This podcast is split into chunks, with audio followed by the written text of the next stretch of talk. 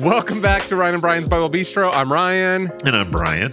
and this, and is, this the Bible, is the Bible Beast, Bistro. a podcast all about the Bible theology and all things related to the Christian faith. And this is season four, episode Yeah. number two of season four. But What's episode, episode? What, what episode? this will be again? episode 140. Wow, 100. 140. and 40. 70 times 2. So 70 times 7. We just got to get to 490 and then it will be complete. Anyway, yes. 144,000. When we're on episode 144,000, that will be something. I heard 144,000 episodes. I saw the end of time. Yeah, anyway, that's a little revelation joke for all of you out there. Anyway, so we're, I don't know. Can you make jokes about revelation? Yes, I don't know. you can. Well, it happened. so today we are kicking off the much anticipated, the long awaited, the the the series that everyone has been clamoring for, and that Yes. is what is it? It's the it, we're going to study the book of Leviticus. that is right. One of the least studied books. I, I think so. There there's evidence to say that it's probably one of the least studied, least read, at least, of the 66 that we have in the Bible. Very few people like to read the book of Leviticus, and that's kind of what gave us. I mean, we were talking about let's do an Old Testament because we had we had done Ephesians um, this last season, and so we went through kind of what what books do you want to do, and kind of almost as a joke at first we were saying Leviticus, but uh, there's there's lots of good things, and then we got to thinking, you know, if, if you're doing read the Bible through in a year and you're a day or two behind, you're probably just about starting Leviticus right now. This is for those that are like, I quit at this point. There's some of you out there. That's okay. Maybe Yeah. this will jumpstart. You know, I took a. I took a year Bible plan and I stretched it out to two years because I was studying okay. other things in between. That's okay. That's what I'm That's saying. Is okay. is like if you started and you you've kind of you've lost your way, just listen to Leviticus and we'll we'll uh, spend, spend some time in God's Word. It's always always valuable. So yeah, that's right. I would So- say if this is the least, do you think Numbers is the one just above it? maybe I don't know. It, it's probably they're probably kind of neck and neck. I would guess. Uh, I I mean, there's some of the minor prophets maybe too. I mean, not a lot of people spend you know 13 weeks in Obadiah or anything, but but Anyway. uh, anyway, let's talk. What, so, what's our problem with Leviticus? I thought we'd do a little bit of introduction, and then I want to look. Uh, we're going to kind of look a little bit more thematically at the book of Leviticus. Uh, and I am going to focus on the first seven chapters for a couple of weeks anyway, but I want to introduce the book first of all. And and kind of when I was thinking about this, I'm like, what is our problem with Leviticus? What what do we not like about it? Um, and, and a few things came up, and I'll ask you if you have any ideas as well, Ryan. What what what our problem with Leviticus is? Uh, I think a lot of times we approach it as though it is completely irrelevant.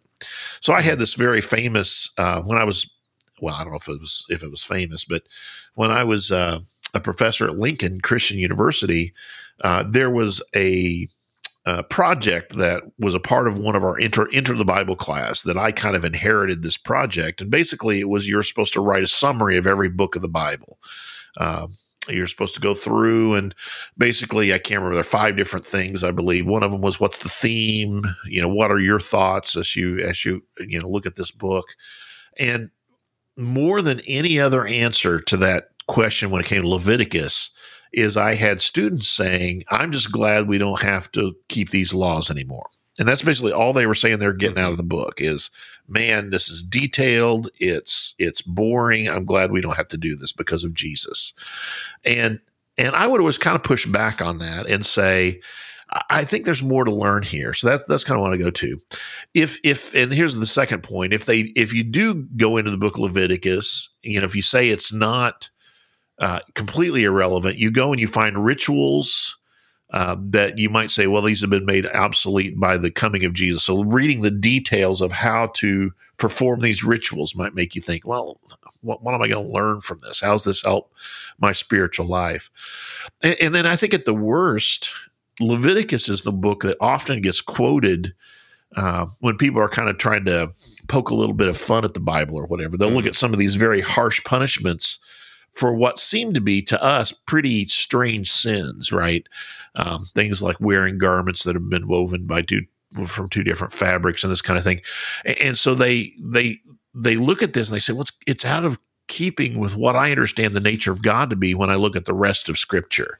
So Leviticus almost becomes kind of this outside outlier kind of book that uh, I, I, don't really learn too much from. The, the the pushback I would always have with all of those, though, is I would say this is still the Word of God, and, and it's true of all five books of what we call the Pentateuch or the Law. Is this is still the Word of God, and I think that there are things that we can learn from from looking even at these arcane details right of these right. of these obsolete practices there's a reason god chose to reveal it to his people uh, and uh, Leviticus gets quoted in the in the New Testament, and there are some of those practices that we see that um, become important to help us understand the New Testament. So that that's what I think we can still we can still learn from. Yeah. Well, do you, I, do you have anything to add to that? No, I think else? you've hit the nail on the head about why people don't like to read it. I mean, for me, it, it, you get to the point, and, and I think it's because I mean, I mean, I know this is new to them, but because right. we don't live in a ritual based in this way sure. kind of system, it's hard for me to kind of go. I, you know, I kind of get to the point like, wait, which what, what's this one for? What's this one for? You know, I cert- right. they kind of like get confusing, and I'm like, okay, got it. Blood, yeah. blood. You know, don't do this. Watch. Well, it, it's been handed down interestingly enough so so you know the tradition was that young jewish um, young men uh, when they were even very young, started memorizing the Old Testament uh, in its in its entirety, mm-hmm. and um, you know it has been handed down at least by some of the rabbis that Leviticus is where they started, um, mm. and I think it's because for them as they practice these things they would recite them in order to remember that they were doing them correctly there is and i'm going to say there is some repetition we'll see this even today um, because uh, we're going to look at basically chapter one today, and what we have there is um, instructions about the burnt offering, and and so they give you instructions about how to do the burnt offering if you use a, a, a, a bull. But then the then the author goes through Moses, I think, goes through and tells us how to to perform this if it's a goat right? It's Classic, goat. Yeah. and so big difference. And, and, so you do see some you do see some repetition here, uh, but I think there are still important things for us to understand. So a couple of things I'll say is Leviticus is the shortest book in the Pentateuch. That's one thing to look forward to. Is at least it's short. Yeah. The other the other interesting thing is it stands right in the middle of the Pentateuch. So if you think about that, there are five books of the Pentateuch. Leviticus is right in the middle. You have Genesis. You have Exodus is obviously the story, but most of us forget that the last half of the book of Exodus is about how to build the tabernacle.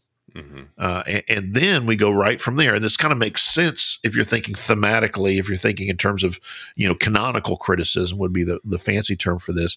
You go from the, the tabernacle being built into uh, what is how, how are what are the the uh, sacrifices and things that are be, be performed in connection with the tabernacle? How is this furniture that was talked about being built at the end of Exodus?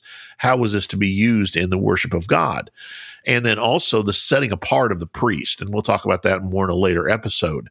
But uh, but that setting apart of the priest takes book uh, place in the book of Leviticus, um, and then we get to the book of Numbers and and numbers, I will say this: you said is is at the second least book. I, I think when we read the book of Numbers, we have this kind of misnomer that that it's all about uh, a census, and there's definitely a large part of it that is that is involved in counting the various uh, tribes and the various families and clans. But there are also narrative elements in in Numbers uh, as well, um, and we'll see this in Leviticus also. So I want to just give three suggestions on, on our outset for kind of reading the book of Leviticus, some things to keep in mind as we approach it that I think will help us gain a greater appreciation for the book of Leviticus. So, first of all, I think, and I say this all the time about various books, but I think we focus sometimes on the wrong, or, or, at least we begin on the wrong side of the equation.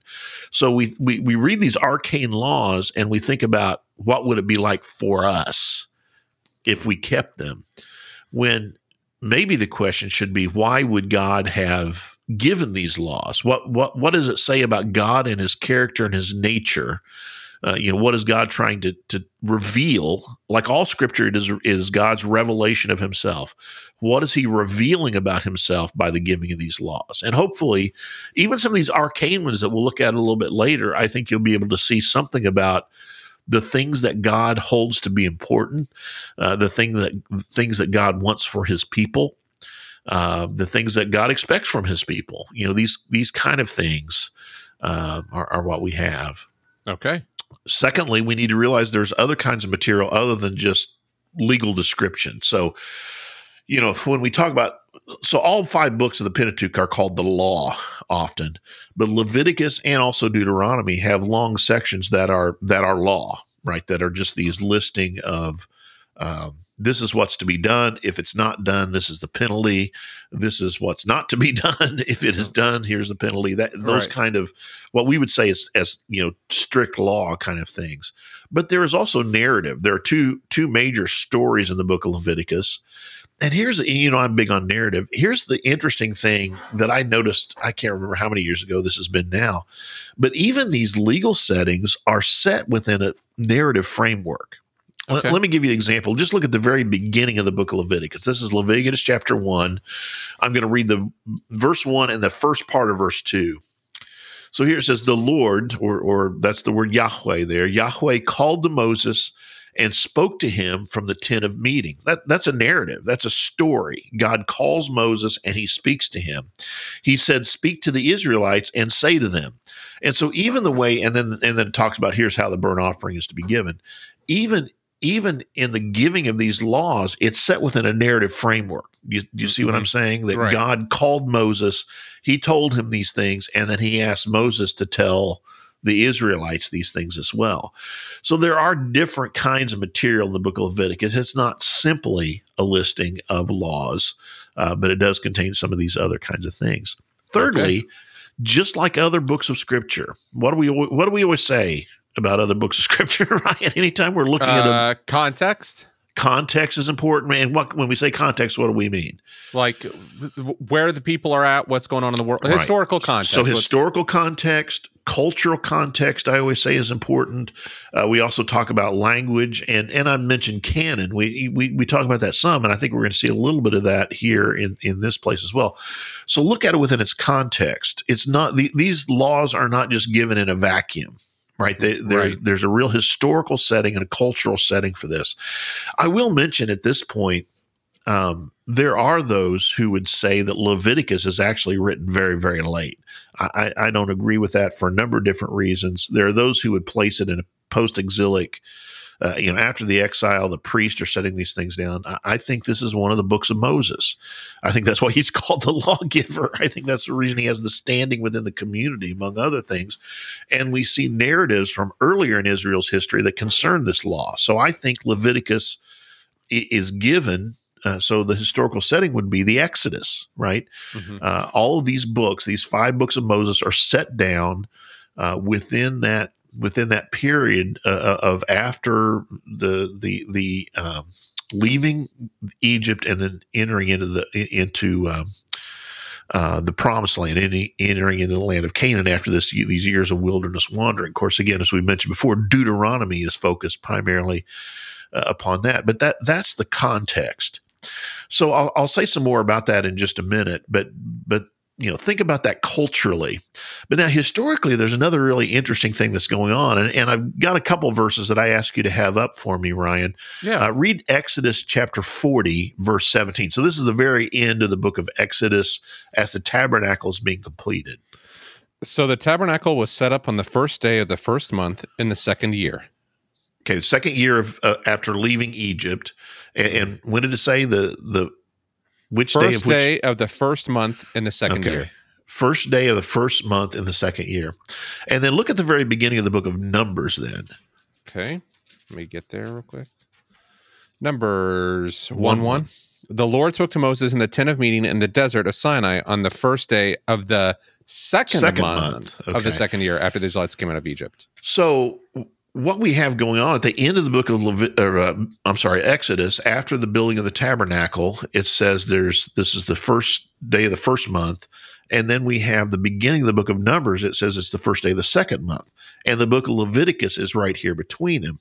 So we can kind of put that within that historical period of that month, if you will. Mm-hmm. And I mentioned this already. Again, we'll talk about it in a later episode.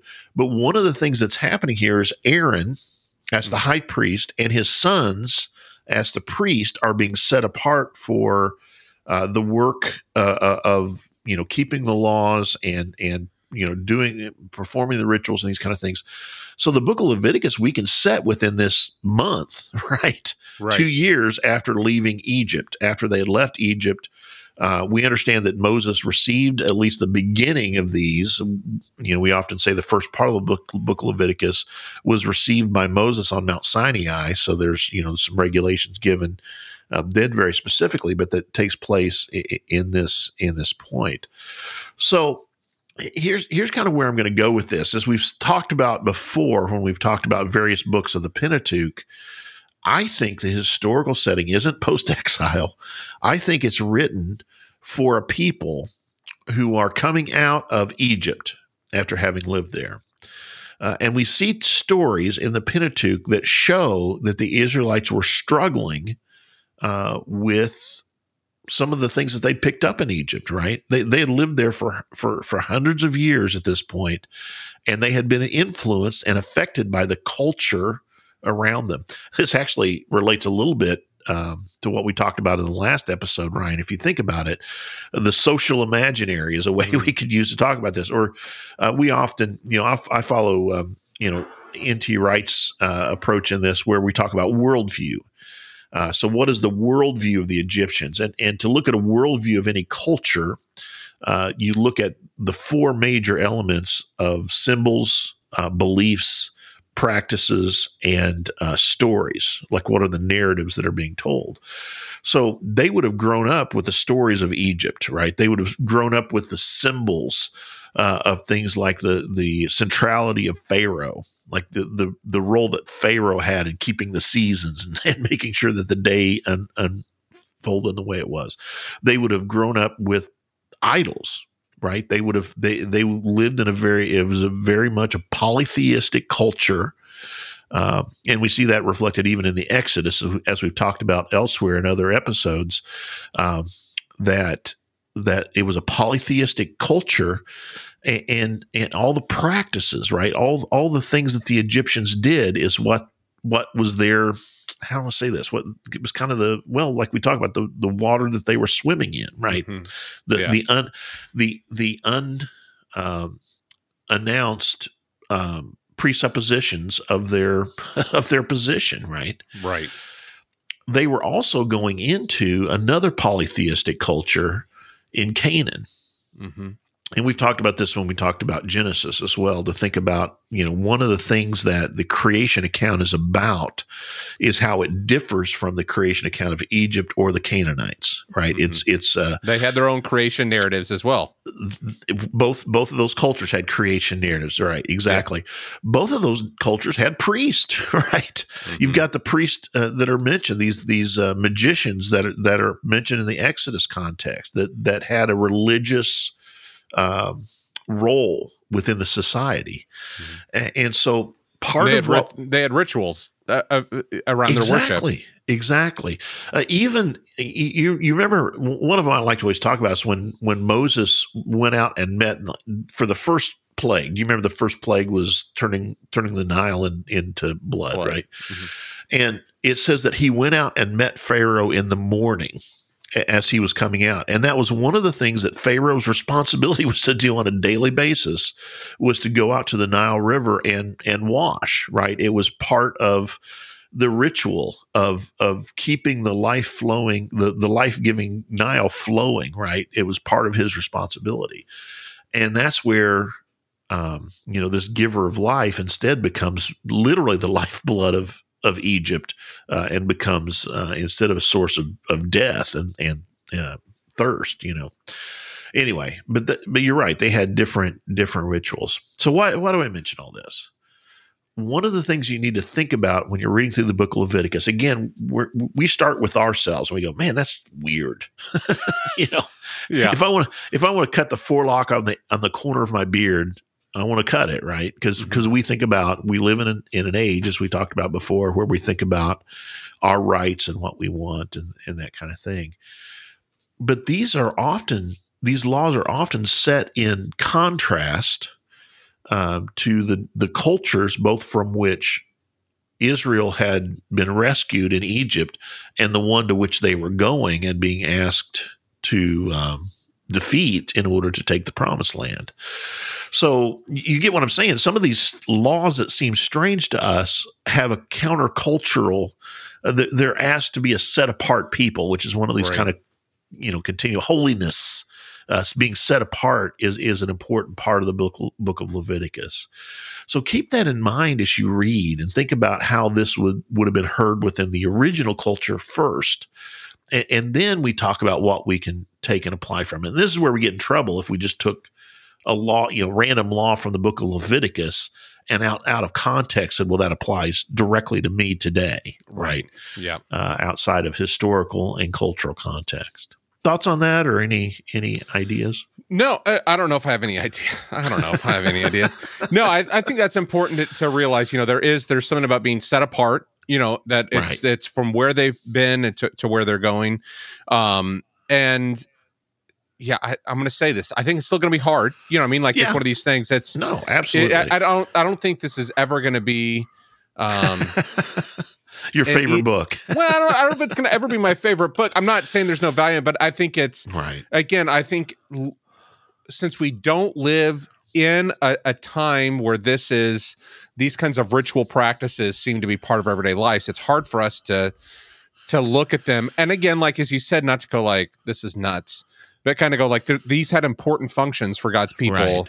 in this context. So, what kind of tools do you think we need as we as we look at Leviticus, and what are some of the things that can help us overcome that distance that we find our, ourselves from that culture? Well, I think as you just said, like the historical context, understand Yeah. like where, you know, I think this has always been as I've kind of started to think about the Pentateuch and um is where they are in their journey. Like as you kind of brought Right. up, like where they are in this journey on their way to the promised land. They're not in the promised land yet. Like it's Right. and you know, it's been yes, it's been 2 years from Egypt, but like there's still a lot of baggage that's being brought. There's a lot of baggage huh? yeah, a lot of well, gold and you know, uh, you think as well.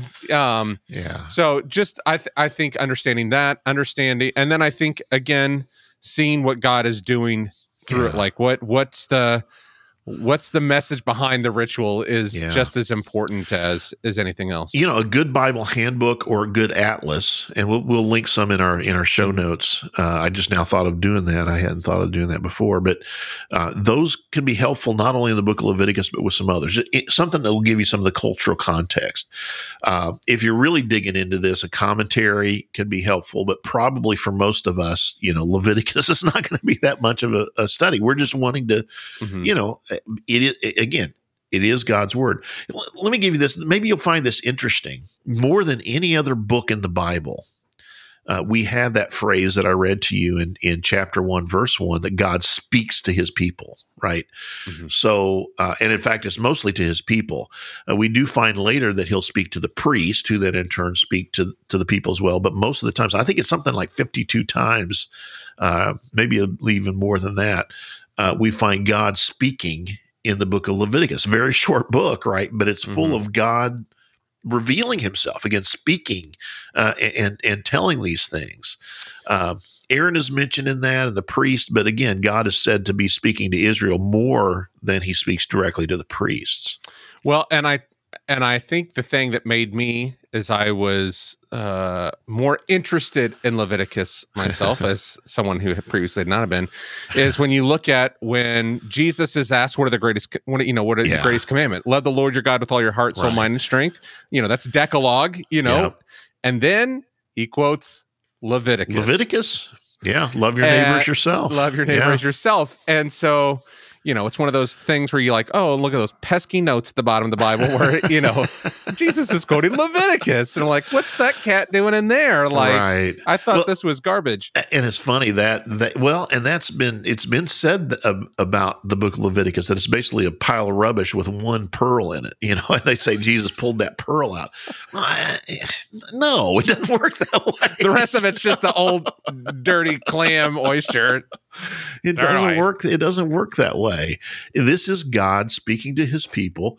And yeah there's some things that are difficult like any but here's what we're always saying. Even the parts of the bible that we think are quote unquote easy to understand you still need to do this cultural and historical thought about it first. I think uh, you know i said here's some tools. I think just being aware that we need to stop for a minute and think about its cultural and historical context is is the key to to really beginning to seriously engage you know where God has revealed himself in scripture.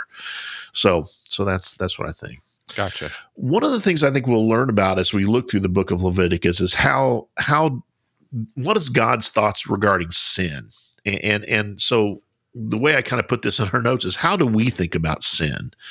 Uh, when when we think about sin how do we think about it and and you know we'll maybe kick that question around a little bit I don't know that we come up with a definitive answer but I think there are different ways we can think about it but then the real thing I want us to think about is what's the difference between the way that we see sin and the way that that God sees sin. For, you know, what's the difference between seeing sin from our perspective and from God's perspective? So, how, how do you think we see sin often?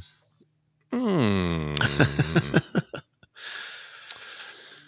A rule that we have broken. Okay, so something Uh, else, Something. so failure maybe, or yeah, yeah. I mean, as a Christian or like just general in the world. in general. And and I want to get to because again, this goes back to what we were talking about last week with with the whole thing with um, social imaginaries and what does our society say about sin? I, I would say society says about sin number one that it's cultural cultural construct. Yeah. like it's that the church has made them up, Right. and that most often that something that's labeled as sin is something that is taken away from me. right. It's not. Right. It's it's something that I you know it's it's regressive on me Okay. on the individual. Yeah, Taylor even says that there are times where the church has been seen as oppressive, right? Uh, and this this goes goes to Freud and and uh, you know some of his his ideas that the church has actually harmed society because we have um, spoke oppressively about some of these things that are are perhaps a desire of of, of a human, right? So if I Mhm. want it, again, if in a in a time where I'm thinking about the highest good being what I do, uh, you know what I want to do, um, then to tell somebody they're they're not able to do that or they shouldn't do that is an is an oppressive position, Right. yes. and I think we see we've seen that in the past, but I think we see it today as well. Mhm. Uh, so I, I would go so far as to say there are parts of society, there are, there are people in society who would kind of even scoff at the idea of of sin in general. You know, not only not only is it is, is it not something to be avoided, but there really isn't any such thing as sin. There's only, you know, what I want to do, what I choose to do, and what I what I choose not to do, that kind of thing. right. Um, and, and so, um, you know, you can think about Nietzsche and you know that that kind of an idea. If if, the, if you the want power to, structure of right? know that's the cultural construct of it that we Right. we've made it up and it's a it's a thing to oppress someone else. And if we believe there is no revelation from above, right? If if we Mhm. don't believe God has spoken, uh, then this does become the church creating these things. You know, for for whatever reason, to to oppress people, or you know, however however you want to see it, to gain power for itself by by putting these restrictions upon people, however however you want to understand that. But we believe that God has spoken. And again, the book of Leviticus says over and over again, God spoke to Moses and told him to tell the people, and and God speaks to his people. So, um, what do you think then? So, God's perspective of sin. Um, here's kind of the the, the and you we've got a whole episode on sin. Do you remember yes, that? That's- yes. Was that first season? Was that season one? Uh, We were just a- we were just I think it was. We were, we were just, just a- young. Fledgling podcast. Then we were just beginning podcasters. That's right. Now Uh, we're full we- blown something. something. We, we're three stripe now. We were we were we didn't even have our first stripe then. But um, when we think about sin, and, and I'll I'll refer to that episode just just because you know I'm not going to develop those ideas in, in in full today, but I think from God's perspective, sin are those things which are opposed to His nature, and and, and as I mentioned in that episode, that's important for me because I, I don't think sin is simply random. I, I, don't even think it's God making things up, right? Right. It's not God choosing to go. Uh, I think they're going to like that too much. Nope, can't do that. Should let him eat pork or beef. When, uh, you know. I mean, I made the pig, but I was kind of, I was drowsy. Eeny, meeny, miny, mo. Yeah. You know, I don't, I don't think it was that kind of thing. I think it, it is because it's opposed to his nature. Sin is that which is opposed to his nature. Now, I, I was going to talk about this later. We probably will talk about it again. P- people always want to and, and I've kind of rebelled. I'm a little bit of a rebel with this. People always want to categorize the legal material in the Pentateuch. Have you when you when you studied Pentateuch in, in yeah? In so it's been like this is uh, moral law, this is legal law. Like there's three different kinds of laws in there, three or, or four more. or five. Yeah, yeah. I mean there are different ways that people categorize them.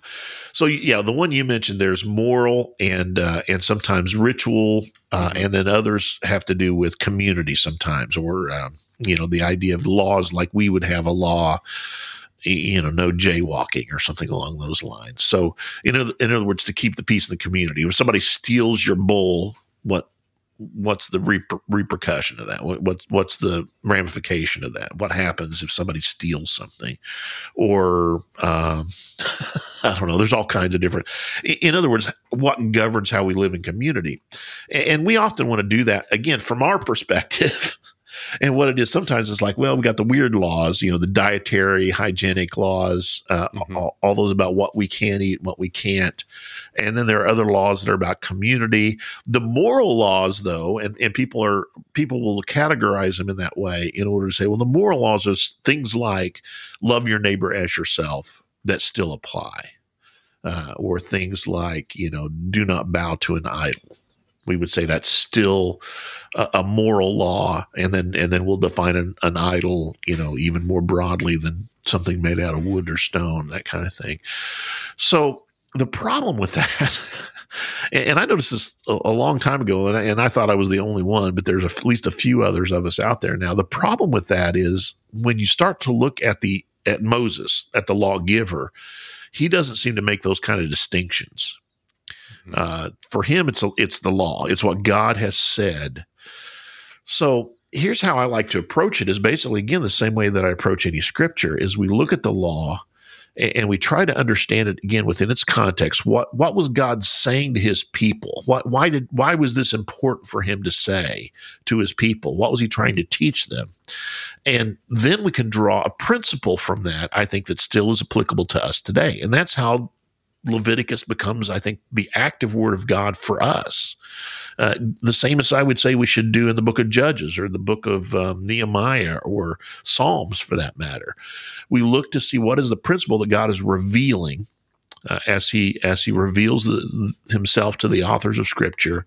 What is he revealing here? Uh, what is the principle that's at work, and how can we apply that to ourselves? Hmm. Does that does that make some sense? Yeah. Well, I'll, I'll probably come back to that another time. Yeah. So no, makes sense. having said all that, let's look at the very first law then that is given uh, here, which is in uh, Leviticus chapter one.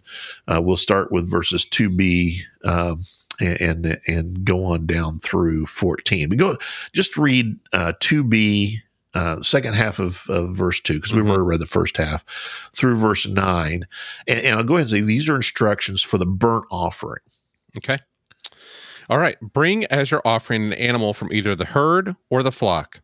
If the offering is a burnt offering from the herd, you are to offer a male without defect. You must present it at the entrance of the to the tent of meeting so that it will be acceptable to the Lord. You're to lay your hand on the head of the burnt offering, and it will be accepted on your behalf to make atonement for you. You are to slaughter the young bull before the Lord, and then Aaron's sons, the priests, shall bring the blood and splash it against the sides of the altar at the entrance to the tent of meeting. You are to skin the burnt offering and cut it into pieces. The sons of Aaron, the priest, are to put fire on the altar and arrange wood on the fire. Then Aaron's sons, the priests, shall arrange the pieces, including the head and the fat, on the wood that is burning on the altar. You are to wash the internal organs and the legs with water, and the priest is to burn all of it on the altar. It is a burnt offering, a food offering, an aroma pleasing to the Lord. So the burnt offering is different than any of their offerings in that the entire animal is consumed on the altar. So the entire it's burnt, right? The mm-hmm. entire animal is burnt up. And we'll see a little bit later some of the different reasons that people might be required to give a burnt offering. Some of it was for sin. On the Day of Atonement, for example, it was a big deal. And did you notice that word atonement in there? Yep. We'll come back uh, to that. It'll be accepted on your behalf to make an atonement for you. To make an atonement for you. Uh, and so we'll come back to that in, in, a little bit later. But but there were prescribed times of the year and of the day when the priests were supposed to offer these kind of burnt offerings on behalf of the people as a whole. Uh, so this this had to do with maintaining a right standing between the community you know in other words god's people and god. Uh, it, it, was it was it was to do that. So uh, it's the only of the offerings and we'll be looking at, at other sacrifices or offerings we'll be looking at next week but this is the only one where the entire animal is consumed. Now what i want you to notice i don't, I don't know I, I should have said this before you started reading it but notice that there are some things that is the worshiper's responsibility, and there are certain things that are the priest's responsibility. That's part of what's being delineated here. Mm-hmm. So what yes. what does it say is the worshiper's responsibility? Uh, first? You are, you are to lay your hand on the head of the burnt. burnt Even offering. before that, there's something else that the worshiper is uh, supposed to do. Yeah. You're to offer a male without defect. Okay, and even before that, you Bring are to, as you're offering an animal. Gosh, we'll get to the male without defect, but but the first thing is the worshiper is the one who's responsible for bringing the, the sacrifice, bringing the offering. It, mm-hmm. it, it's it's so here's here's the thing is all of these sacrifices are sacrifices right they cost the worshiper something um, mm-hmm. so you know in, in, a time where israel was an agricultural nation and everybody had flocks and herds this came out of your flock or your herd. Your herd would be your your bull in this case, your your beef animal. Uh, a flock would be from a sheep or a goat. So so you bring that in, and that that is that is a cost to you. Um, bull goat bulls, I should say, not bull goats. Those are not things. That's a weird. That's a that's a new movie on the Sci-Fi Channel. right, bull goat, bull goat, Sharknado. Yeah. So so the bull is is um, is valuable. And, these are the ones that are prescribed to be offered on the Day of Atonement, for example, for the entire community. Uh, because if you think about it, I mean, I don't know, did your family ever put up a side of beef or uh, anything, anything like that? Uh, uh, yeah, I mean, okay. we've gotten a side of beef before. Yeah, it's that, not that's small. a significant amount of meat, right? You, mm-hmm. You're going to be able to, especially, you know, of course, we eat more meat, and I tell you, you smoke some good meat, but um, you know, we eat more meat than they would have in this culture. Mm-hmm. You think about the um, uh, number of people that a that a bull would, would feed. feed. right? And instead, you're taking this thing of value to the community and you are burning it and, and offering it instead to God. Uh, so this says something about the seriousness uh, uh of this of this offering. This was not something that was done lightly. So that was the first res- responsibility. You mentioned it was a male without defect which interestingly, that's quoted a couple of times in the New Testament as well in regard to Jesus as the sacrifice. Mm-hmm. And I'll go ahead and say this this is kind of putting the cart before the horse a little bit, but I'll say one of the things for understanding the sacrificial system is to understand what it means when Jesus is offered as a sacrifice. When the Hebrew writer calls him a sacrifice, for example, when John in his gospel portrays him as a sacrifice, um, you know the things that Jesus says uh, about being a sacrifice. To understand what that means, uh, we have to have an understanding culturally of the sacrificial system, uh, and so that's that's that's a reason on its own for understanding the book of Leviticus. We need to at least understand the, the, the sacrificial system in order to understand what it means. Paul says about us, about us as the community, is we are to offer our our bodies as living sacrifices, right? and mm-hmm. so even that kind of language, and again, we we kind of gloss over that, but to a Pharisaic rabbi like Paul, that would have he would have known what that exactly what that meant. He would have participated in offering those kind of sacrifices in, in the temple. Mm-hmm. Uh, and and so it if we can reclaim or recapture some of that, I think it helps give us the language that the New Testament uses in order to talk about to discuss what it is that Jesus has done on our behalf. So they bring something that belongs to them, a, male without defect. Okay, so this isn't you can't bring one with a broken leg. You can't bring mm-hmm. one. You can't bring one that you're wanting to get rid of anyway. right. So that's from our perspective. From from the pers- from the other perspective, we are offering this to God, right? And so it says something again, I think, about his nature and his character. He is absolutely holy. He is absolutely set apart. Um, and so we offer him the best, right? We don't offer him, um, you know, and even, you know, you can think about coming to him in worship. Um, you know, we, we, we should have a certain amount of seriousness when we do this because we recognize what a what an incredible thing it is. So, what's the next thing that the worshiper is supposed to do? You you mentioned it earlier. Uh, present it at the entrance. Okay, so they present it, uh-huh. and then lay your hand on the head of the burnt offering. Okay, so what they're doing here, they lay their hands on it, and then what? Go ahead and read the next part of what it says. Uh, the burnt offering it'll be accepted on your behalf to make atonement for you on your behalf. So this is when we talk about sub, when we use the, the theological term substitutionary atonement. This is the basis of it.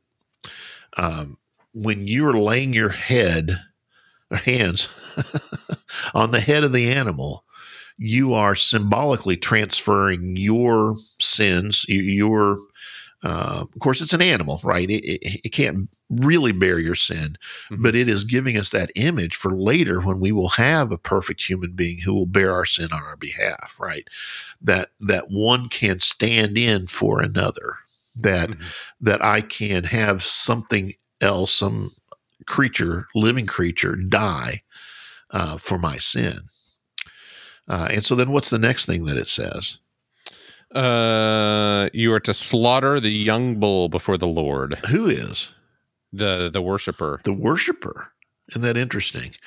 So a lot, again, a lot of times we picture this as something the priests are doing, and there were certain occasions they were supposed to. But he's here, Moses here, you know, from God telling him this, is picturing the worshiper themselves bringing this animal, placing their hands on it, and then they are the ones who slaughter it. Now, the first thing the priests do, Aaron's sons, what does it say that they do? Uh, bring the blood and splash it against the sides of the altar at the entrance to the tent of meeting. So they're supposed to collect the blood that is shed from this bull in this case. Uh, so the, the worshiper is the one that cuts its throat, not to get too graphic. And, and the priests are the ones who capture the blood in order to go and take it and splash it on the altar. Uh, and then I'll say some more about the rest of this here in just a minute. But the rest of the uh, uh, offering is cut up, and again, in the case of burnt offering, all of it is offered uh, uh, to God. The the priests are the ones who do who do that position of it. They they know how to cut it up. They know how to position it uh, so that it's it's completely burned up.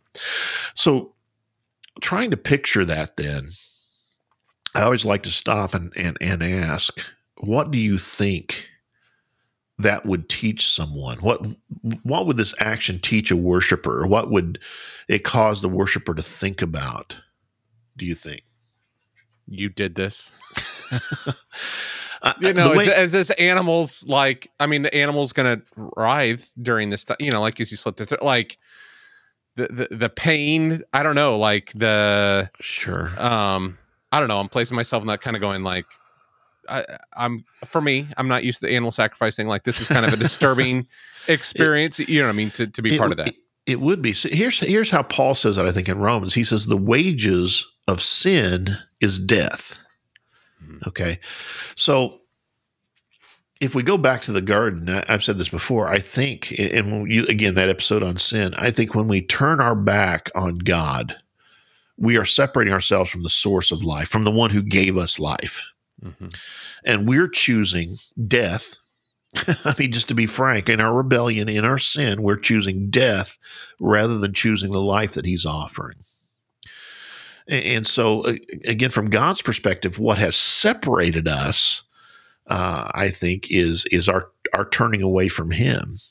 Mhm. And um, I think that the worshiper, you know, as you said, I did this right. This is this is a reminder to them that there's consequence to their sin. Mhm. Uh, that that their sin has consequences, and that there there are things that happen as a result of that, and and ultimately their sin leads to death. Right Mhm. not to put too fine a point on it. Uh, but you're the one, again, the worshiper is the one who's cutting the throat of this bull. A- And, that, you know, that that would have an impact, I would You're think. gonna remember. You're gonna remember doing I, this. I, I would think so. Um, and so it's a little bit, you know, not to not to move too quickly to the application, but it reminds me of when we take the bread and the cup. You talked about this a little bit last week about, you know, is there something happening here? Mhm. We are called to remember Christ's sacrifice, right? Uh, he says, "Remember my body broken for you, and remember my blood shed for you." And, and I think in a similar way, God. So here's here's the thing. I think in the book of Leviticus, it, it is a it is a multi-sensory production. Mhm. God doesn't just tell them, right? Th- This is this is show and tell. This is this is something Hmm. that would have, I think, stuck with them uh, and and reminded them. And I think it's the same when we look at the bread and the cup, and we we are to remember the sacrifice that Christ made for us. That He placed Himself in our. He he is the substitute right more than that again Mhm. listen to our episode on atonement but but but he he placed himself in our in our stead right and and I, I think it's important for us to remember that and i think the more we remember that the, the how would I say this the, the the more vividly we remember that I, I think the more it perhaps reminds us of the seriousness of the consequence of the sin that we we sometimes so easily find ourselves um, submitting to, right? Yeah. So, other thoughts on that? Any any questions? or I'm really glad you brought that connection to to communion. You know, to think about that. Th- this parallel of you know talking about like oh how uncomfortable it would be to be the one that eh, traumatic you know like Sure. uh, the, the, the killing this animal uh, and connecting that to Christ on the cross and then you know how we uh, commune with him in that um, I think it's a really important distinct you know Yeah. it, it it helps put a fine point I mean we You know, we read it in the New Testament, but then to think of it visually, you talked about this like Sure. it's the sight and the sound and it's And the this- smell. and the smell. like I mean, you've been at a slaughterhouse, right? yeah, yeah. Yeah. This is uh, yeah. we, that- we don't we, we, we don't we put our slaughterhouses on the edge of town for a reason, right? Well, I, yeah, I, I'll be honest. Like when I've read Leviticus and I'm like, they're sprinkling blood on everything. I'm like, this is mm-mm. Gory, yeah. Well, it's just gory, and then it's like how many animals and like what what's this experience, you know? Yeah. But I think it's again, as you kind of pointed out, like what it's drawing attention to, like the the horror of it is kind of. You know, is there a point Kind to the, the horror? that the horror is the point of it. Yeah, it, it, I think it would have been a visceral experience. No, no pun intended. Um, and, and I think it would it would have had yeah it would have had influence. One thing I wanted to mention more, and and this is just kind of a minor point. So one of the thing it tells the worshiper to do is you wash the hind legs and the organs. Is that what it says? Yeah, yeah, it is. So why do you think you wash the hind legs of an animal? The feces off of it. So you know, I don't want to, I don't want to over theologize, but there's, uh, there's something to be said for we don't, you know, we don't offer crap to God, um, right? oh Oh boy, I didn't know that was going to come out today. Let's go. Let's put that on a T-shirt. Yeah. Um, so well, it could happen. We're working on this. so um, you, you get what you get what I'm saying. It's it, it again the cleanliness. So you talk you were talking about the blood, and yes, it would have been a mess, and it would have smelled. I mean, I'm I'm not Mhm. joking. Burnt burnt um cat, you know, a, a burnt bull would Mhm. smell.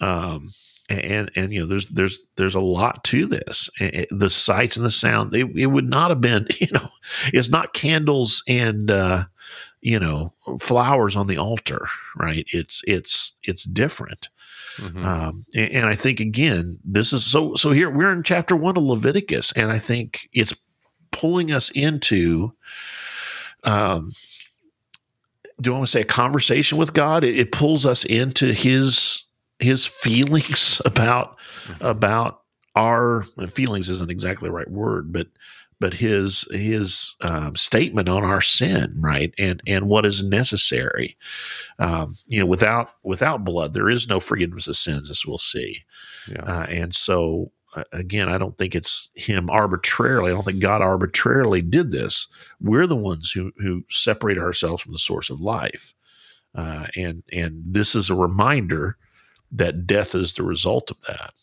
Yeah. And this you So- know, understanding Okay. this helps us then as we, I mean, we keep, uh, understand like, I'm just thinking about Hebrews right now. So Sure. you understand the Hebrew writer is making strong connections to yeah sa- the sacrifice and what Jesus did and, and what he's, what he's done. So, yeah one of the questions of course is is you know the hebrew writer says well the blood of bulls bull and goat can never take away sin. And, and again in our sin episode i talk about why that's the case but but the question may come then why why? Why mm-hmm. do we have these years and years and years of sacrifice if it didn't effectively deal with sin? But i think it was instructing us and by the time we get to the perfect sacrifice as the hebrew author talks about with jesus we understand something about what it means that someone can stand in our stead here though instead of the blood of bull, bull and goats we have the perfect human being the one who and, and again i think it's important the hebrew writer says the one who was tempted in every way as we are yet without sin mhm. um, he doesn't have to die for his own sin. He, he's not separated from God. Um, and, so he becomes for us uh, that sacrifice. Two more passages, just just and so here's the repetition. You know, so look down in, in chapter Leviticus one ten. Mhm.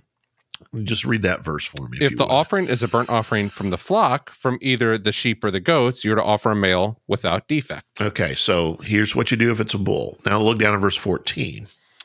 If the offering of the Lord is a burnt offering of birds, you're to offer a dove or a young pigeon. And there's a little bit of change here. It, notices, and again, these are kind of the minor details you won't necessarily notice as you read through. But the the priest is the one because probably because of the small amount of blood that a that a pigeon or a dove would produce, they're the ones who actually wring the neck and and rip, literally rip the bird apart hmm in order to put the blood on the altar. And um, the the thing I'll mention here, and we'll talk about this a little bit more next week, is that uh, so there there are other types of sacrifice that will allow a grain offering, but not the burnt offering because the, the blood offering burnt offering requires blood. A- Mhm. And, and that's that's what we're talking about. The, the meaning of it, the significance of it, uh, isn't simply that it cost me something, but it is also to remind me something about. Um, it's about what my sin costs, right? It's not just that it cost me financially to buy this animal, but it also, or to produce this animal, but it also is my sin that that that causes this.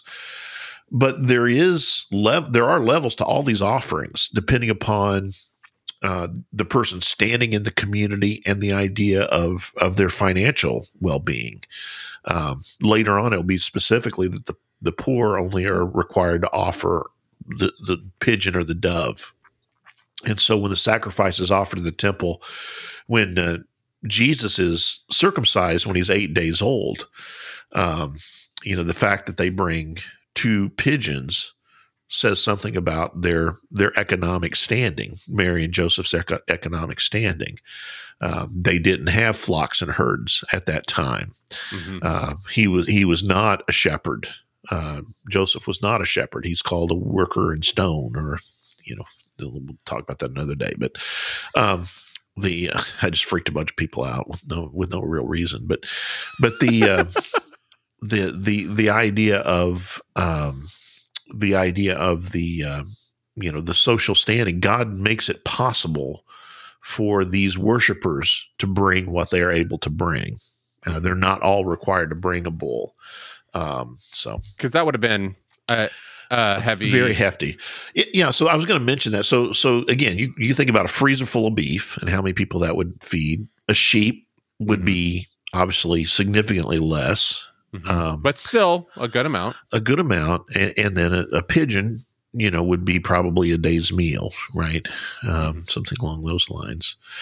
Um, so you know, like let's say it'd be the difference for us between like a, a bull and uh, a hog, not not to me, because we we don't eat a lot of lamb in this country anyway. Uh, we ate a lot more when we were in Scotland, but but again, leg of lamb, for example, is not nearly as much as uh, rump roast, something like that, and then you know, or the amount you would get out of a cow, and then compare that again to a to a chicken let's say, or a capon even would probably be closer.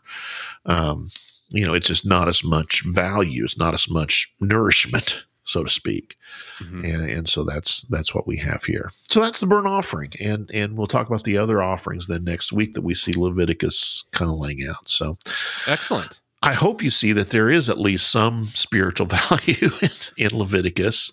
Mm-hmm. Uh, you know, this again is just chapter one, uh, but I think there are things that that it can teach us and, and, make us think about and and help us to understand again even even parts of the New Testament better. Yeah, well, I, I, I and I appreciate bringing out the, the the two roles. You know, I always when I read it, I always see the yeah. priest, the priest action, but never think about like you are to do this or the you know the worshiper what the role the worshiper has in this as well. That the what that uh that, that their hands are getting involved sure. with it as well besides and, and just th- applying the sacrifice. I think we you know i think that's kind of our picture and that's why you know slowing down and reading some of these passages i think can can help give us a little bit of insight into it. Excellent well, reminder, I appreciate it. Yeah, reminder that uh, you've done some incredible work on the website. Thank you again very much. And well, that, and you reference some uh, Bible, you know, maybe the sure. Bible Atlas, Bible Dictionary, um, and so we're going to put some links there to resources on there. There'll be probably links to Amazon uh, if you would, if you decide that you want to kind of follow along with Leviticus and look at Bible Dictionary and so forth, and you don't have one. If you'd click on one of those links, uh, that will take you to Amazon, and then you'll pay the same price you always do, but we'll just get a, a couple dollars there on the, the, sale price of that. Also, have a link to the sin episode. We've referenced that a couple times here right. uh, about that. So, what you can do is go to the website, and there'll be a tab right underneath the audio player when you go to the episode, and it'll say links. And if you go into links, you can see all of the wonderful links that we're providing for the episode. Make sure to share this episode if you think it'd be helpful to somebody else or another episode that you've enjoyed. Tell somebody about the podcast. We always are looking for new listeners and to expand uh, our uh, reach. Yeah, absolutely. Yeah, so it'll be good. I'm excited about this. I mean, I know good. it's going to be a little. I think everybody's like, ah, I don't know about this, but I think it's going to think it's going to be good. I think it's going to be good. We're not going to yeah. go. Not not every week's going to be chapter by chapter. No, We're no, gonna, no. Yeah, no. yeah.